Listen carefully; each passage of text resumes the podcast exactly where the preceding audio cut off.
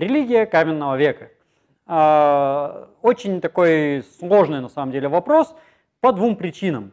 Первое – это то, что э, верование и какие-то вот такие сверхъестественные представления, ну, вернее, представления о сверхъестественном первобытных людей э, не всеми историками религии, религиоведами, философами признаются за такую true религию, настоящую.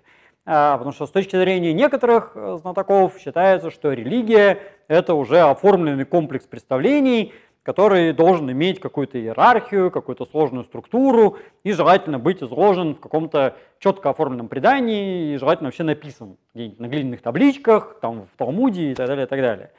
А, с другой стороны, вторая проблема – это то, что у нас не так уж много доказательств этих самых э, религиозных представлений – поскольку от э, очень отдаленных времен до нас дошли, как правило, жалкие фрагменты. И если мы, допустим, посмотрим на религии современных аборигенов Австралии или там индейцев Южной Америки, э, на их обряды, какие-нибудь карабори, э, инициации, э, сложные там погребальные обряды, какие-нибудь там обряды плодородия, родов и прочее, то мы видим, что из этих обрядов в археологическом виде не имеет шанса сохраниться практически ничего. То есть, если, допустим, австралийские аборигены устраивают карабори, долго с чувством раскрашиваются красками, рисуют на коре какую-нибудь там ерунду, э, делают какие-нибудь бусы из э, орехов там и ягод, э, поют песни, иногда там по полгода буквально там эти все обряды совершаются, то в археологическом виде мы не имеем шансов найти ничего из этого, потому что ни окраска тела, ни песни, ни эти бусы, ни какие-нибудь колотушки, да, которыми там выстукивают ритм, не сохранятся. А, поэтому те жалкие и обрывочные свидетельства, которые у нас есть из прошлого, это э, может там 0,1% от того, что было на самом деле. Э, мы не знаем, когда появились религиозные представления. Тут опять же есть разные варианты, потому что, во-первых, какая-то такая неутилитарная деятельность есть даже у животных. Э, ну, известные эксперименты, допустим, с голубями, когда у голубей возникала религия, э, когда голубь случайно делал какое-нибудь действие, ему в этот момент из кормушки выпадала еда, и после этого он повторял это бессмысленное действие в надежде, что еда выпадет. Э, при том, что связи никакой не было, и экспериментом это даже не было предусмотрено по большому счету, но возникала как бы такая религия. Он помолился, условно говоря, да, там клювиком помахал в какую-нибудь там в правую сторону, и еда выпала, и каждый раз работает, что характерно. И э, самый такой яркий пример из этой серии, недавно описанная как бы религия шимпанзе, когда э, фотоловушками было зафиксировано такое поведение, когда обезьяна, э, шимпанзе в глухом лесу, даже при отсутствии других обезьян в ближайшем окружении, э, вздыбливает шерсть, как-то начинает так возбуждаться, кричать, ху-ху-ху, хватает здоровенный булыжник – и фигачит им в дупло дерева. Ну, а, ну, это все происходит там, где стоит дуплистое дерево, там дупло около основания, и судя по изобилию этих камней, которыми уже забиты эти дупла, они, видимо, это делают довольно-таки регулярно. А, причем они это делают не для того, чтобы продемонстрировать другим, потому что часто рядом никого нет. А, после этого, то, после того, как они кидают камень, они успокаиваются и уходят. Зачем? Непонятно. Есть версия, что, может быть, они подсмотрели какие-то обряды у людей, может быть, придумали сами, неизвестно, но журналистам это не помешало тут же окрестить это религией шимпанзе. А, вот. Но, может быть, еще чего-то вот такого похожего, да, э, возникли и какие-то первые э, такие неутилитарные формы поведения древних людей. Может быть, часть из этих форм поведения была просто побочным эффектом нашего очень сложного мозга, очень сложного мышления. Э, когда можно сделать орудие труда, а можно сделать орудие красивое, допустим, очень симметричное, или с каким, из какого-нибудь красивого камня э, красного, да, он функционально то же самое, режет точно так же, но зато красивый, приятно посмотреть. Вот, или украсить орнаментом, сделать насечки, а может быть первоначально эти насечки э, были счетными, да, сколько он там поймал каких-нибудь бобров, и вот он там на косточке нарубал эти насечки, там в Бельсенслебене, допустим.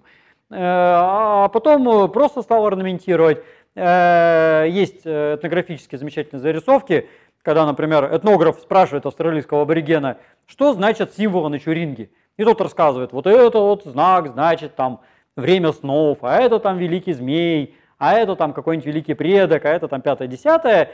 э, как бы все рассказывает про пол э, орнамента, замолкает. Его исследователь спрашивает, а вот это вот вторая половина орнамента что значит? А это просто орнамент. Ну, вот. Он ничего не значит, просто он нарисовал миф на половине чуринги, а половина осталась еще свободная. Он взял там просто нарисовал закорючки. Захотелось, так красиво. И известны тоже такие прецеденты, когда, например, а, австралийскому аборигену надо быстро сделать орудие, он делает быстро орудие. А в другой момент он находит красивый камень, и он две недели делает красивый камень, потому что хочется вот красиво сделать. И один и тот же человек вот может сделать так, может так, но без всякой э, какой-то глубокомысленной нагрузки. Вот, а мы найдем два вот этих разных вида орудий и можем сделать неправильный вывод, что это имел какой-нибудь там сакральный смысл. Да? Э, но э, иногда по вот такой откровенной неутилитарности можно предположить, что это да, действительно какой-то обряд.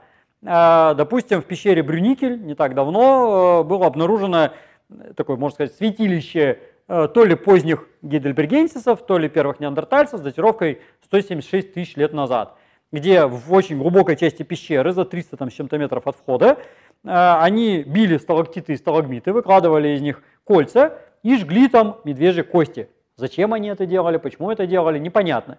Но это вроде бы обряд, потому что э, для того, чтобы сделать барбекю да, из медведя, из медвежатины, не обязательно тащиться вглубь пещеры в полную темноту, э, корячиться там эти сотни килограмм сталактитов таскать. Э, ну, это просто тяжело физически выкладывать эти камни, э, там низкий потолок, кстати говоря, там тоже не особо-то развернешься, и сжечь эту медвежатину. Можно с большим удовольствием это сделать на свежем воздухе. Тем более там еще надо представлять, что когда они это жгли, какой там чат стоял, какая там дымища была, а там и так воздух спертый как бы в глубине пещеры. Так что, в общем, это явно вот какой-то обряд, самый древний известный сейчас.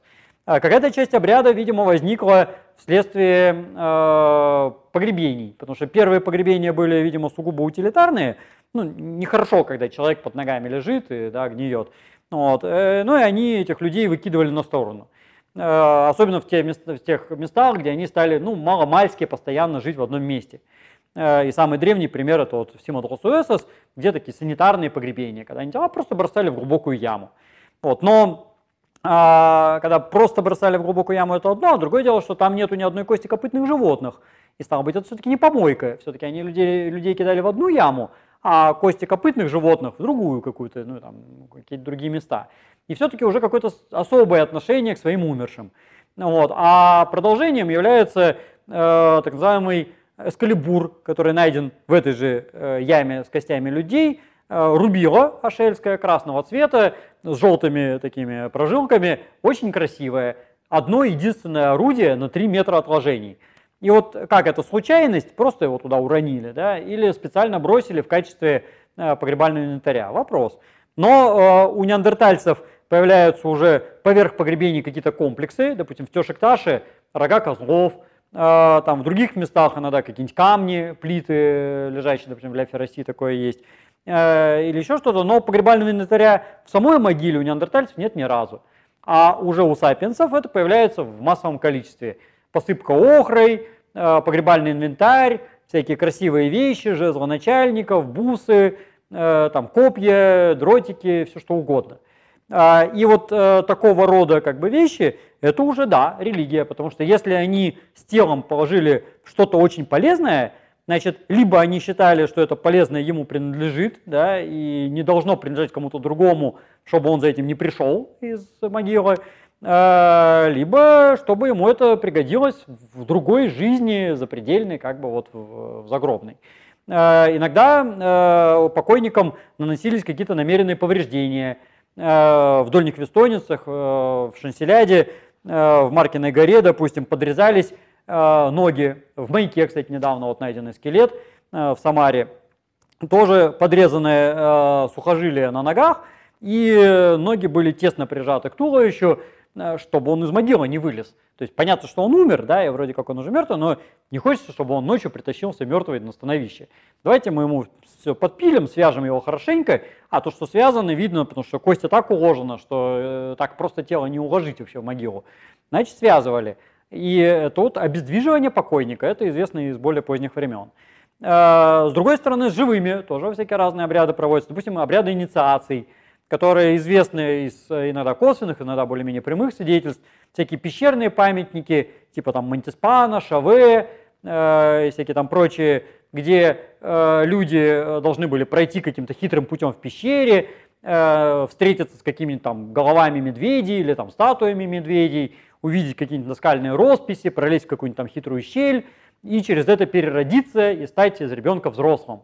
Иногда это еще дополнялось какими-то увечьями, там, выбиваниями зубов, отрезаниями пальцев, трепанированиями, ну, такими неполными головы, как в дольних вестойницах, например, и так далее, и так далее. Это вот, опять же, э, как бы религия или не религия, то есть это перерождение, и с точки зрения вот этих людей, это фактически начало вообще новой жизни. То есть это примерно то же самое, как переход живого человека в мир мертвых.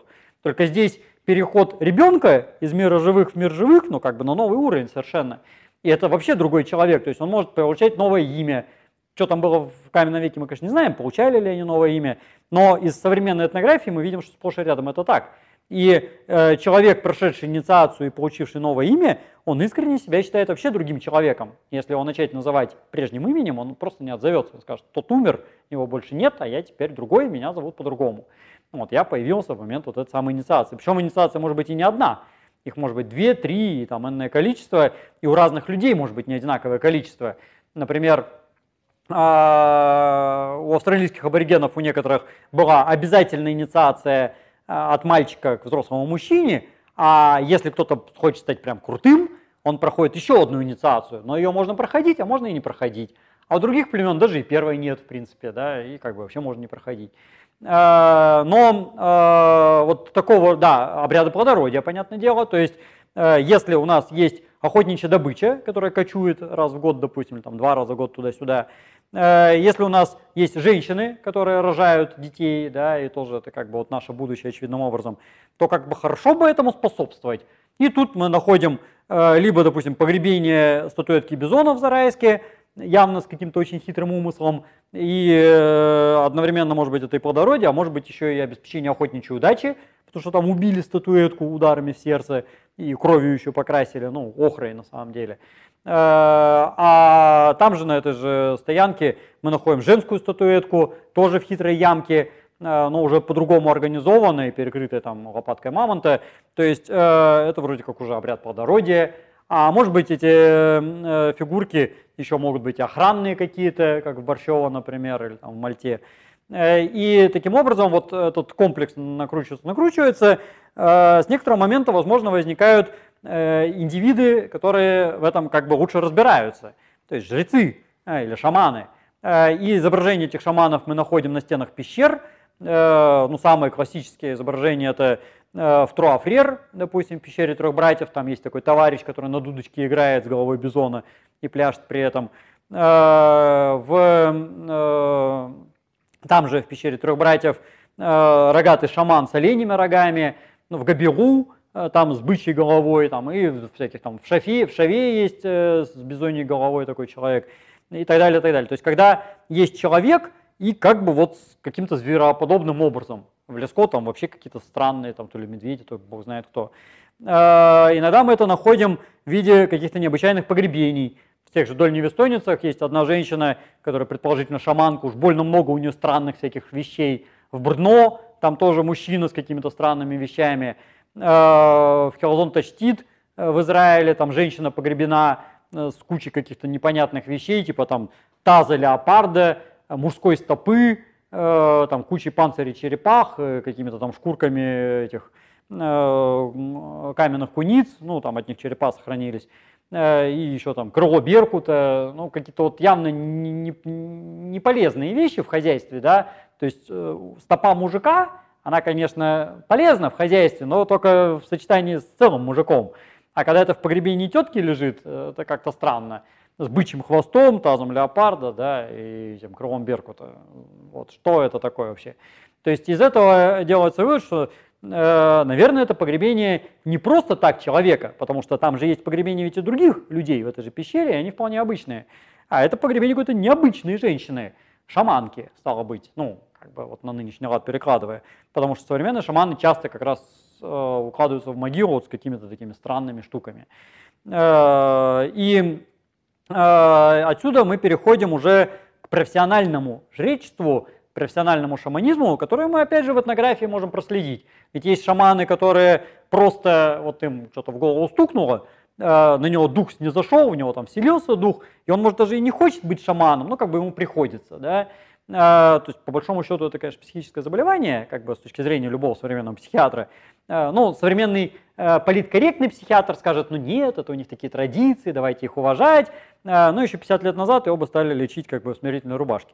Вот. А дальше уже появляется профессиональный, профессиональный шаманизм, когда этому учат. Причем учат иногда годами, отбирают специально отобранных людей, да, там, и иногда их э, чем-нибудь еще там обдалбывают, допустим, у каких-нибудь там индейцев Яномами э, какой-нибудь пеной там в течение э, долго-долгого времени, а пена это какая-то там растительная гадость невероятного происхождения, от которой у человека просто крышу сносит. И он, как бы, может, и был нормальный, причем он не хотел стать шаманом, но его вот обдолбали наркотой, и он уже такой законченный наркоман, и у него уже везде духи кругом, у него уже все по полной программе. Шаман, как бы замечательный человек. Э, и до конца жизни он уже такой, возврата назад нет. Э, и отсюда один шажок до того, чтобы были уже сословия жрецов.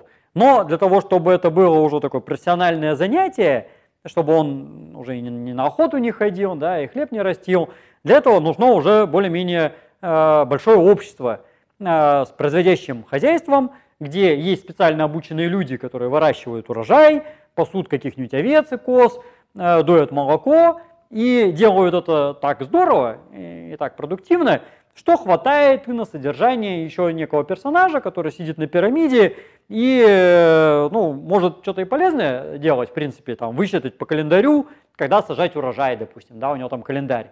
Но, в принципе, до этого и без него, в общем-то, обходились.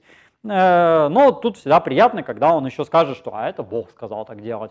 Э, и сверху это все привнесет, да, с вершины пирамиды. Ну, а ему за это кормить. Ну, и чем дальше, тем аппетиты его, ясно дело, растут, э, мощь его усиливается. Тут, глядишь, уже появляются монастыри со стенами, крепостные крестьяне, десятина, там всякие налоги, индульгенции – Э, папский престол э, и все такое прочее, э, крестовые походы, конкиста и обращение в свою веру и на верящих, а кто не хочет того, давайте мы, значит, зарубаем или там на кострах сожгем.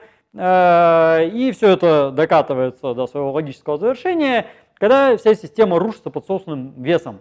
И в некоторый момент неадекватность э, вот этой системы перевешивает. Вот, потому что люди-то все-таки питаются конкретной едой и все-таки одеваются в одежду и делают орудие труда. И когда они больше времени начинают тратить на сверхъестественное, совершенно не уже рентабельное, да, и вся сила уходит на то, чтобы воздвигнуть гигантскую пирамиду, а как бы на работу уже идти некому, вот, тогда система рушится. Э, а э, из-под воль возникает рациональное все-таки мышление, ну, которое всегда было, в общем-то, люди всегда питались, да, если уж они до сих пор живые. Но тут оно начинает перевешивать, и какие-то люди начинают изобретать нормальную медицину, нормальную науку, э, рассчитывать все, а не уповать на волю Божию там, и какие-то сверхъестественные силы. И оказывается вдруг неожиданно, что с помощью нормальной медицины э, болезни лечатся гораздо эффективнее, чем с помощью бубнов, заклинаний и молитв. Э, и где-то вот уже в наше время, ну тут уже мы далеко вышли за пределы каменного века, конечно, э, научное мышление перевешивает.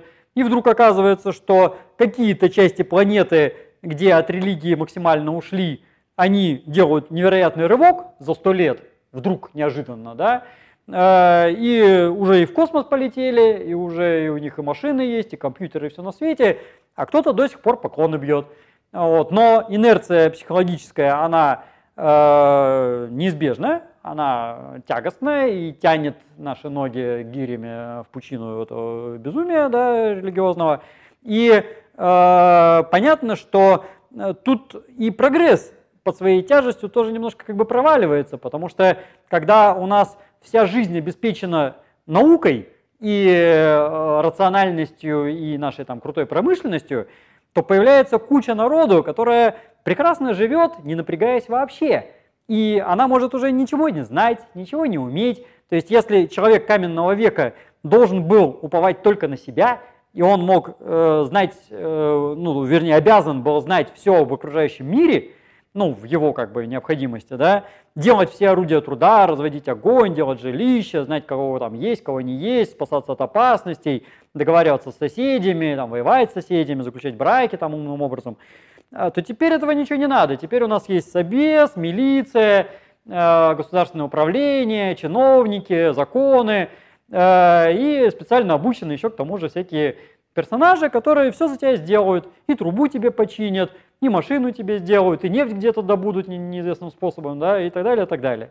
Высвобождается куча времени, и ее как потратить? Ну, можно сериальчики смотреть, э, в ютубчике видюшки, а можно пойти, опять же, в религию удариться, и вдруг неожиданно, в конце 20-го, начале 21 века, религия начинает, начинает, начинает набирать обороты, потому что высвобождается куча народа, который ничего не умеет толком, ничего не знает, живет при этом чудесно, сытно, потому что 2% населения всех и так кормят.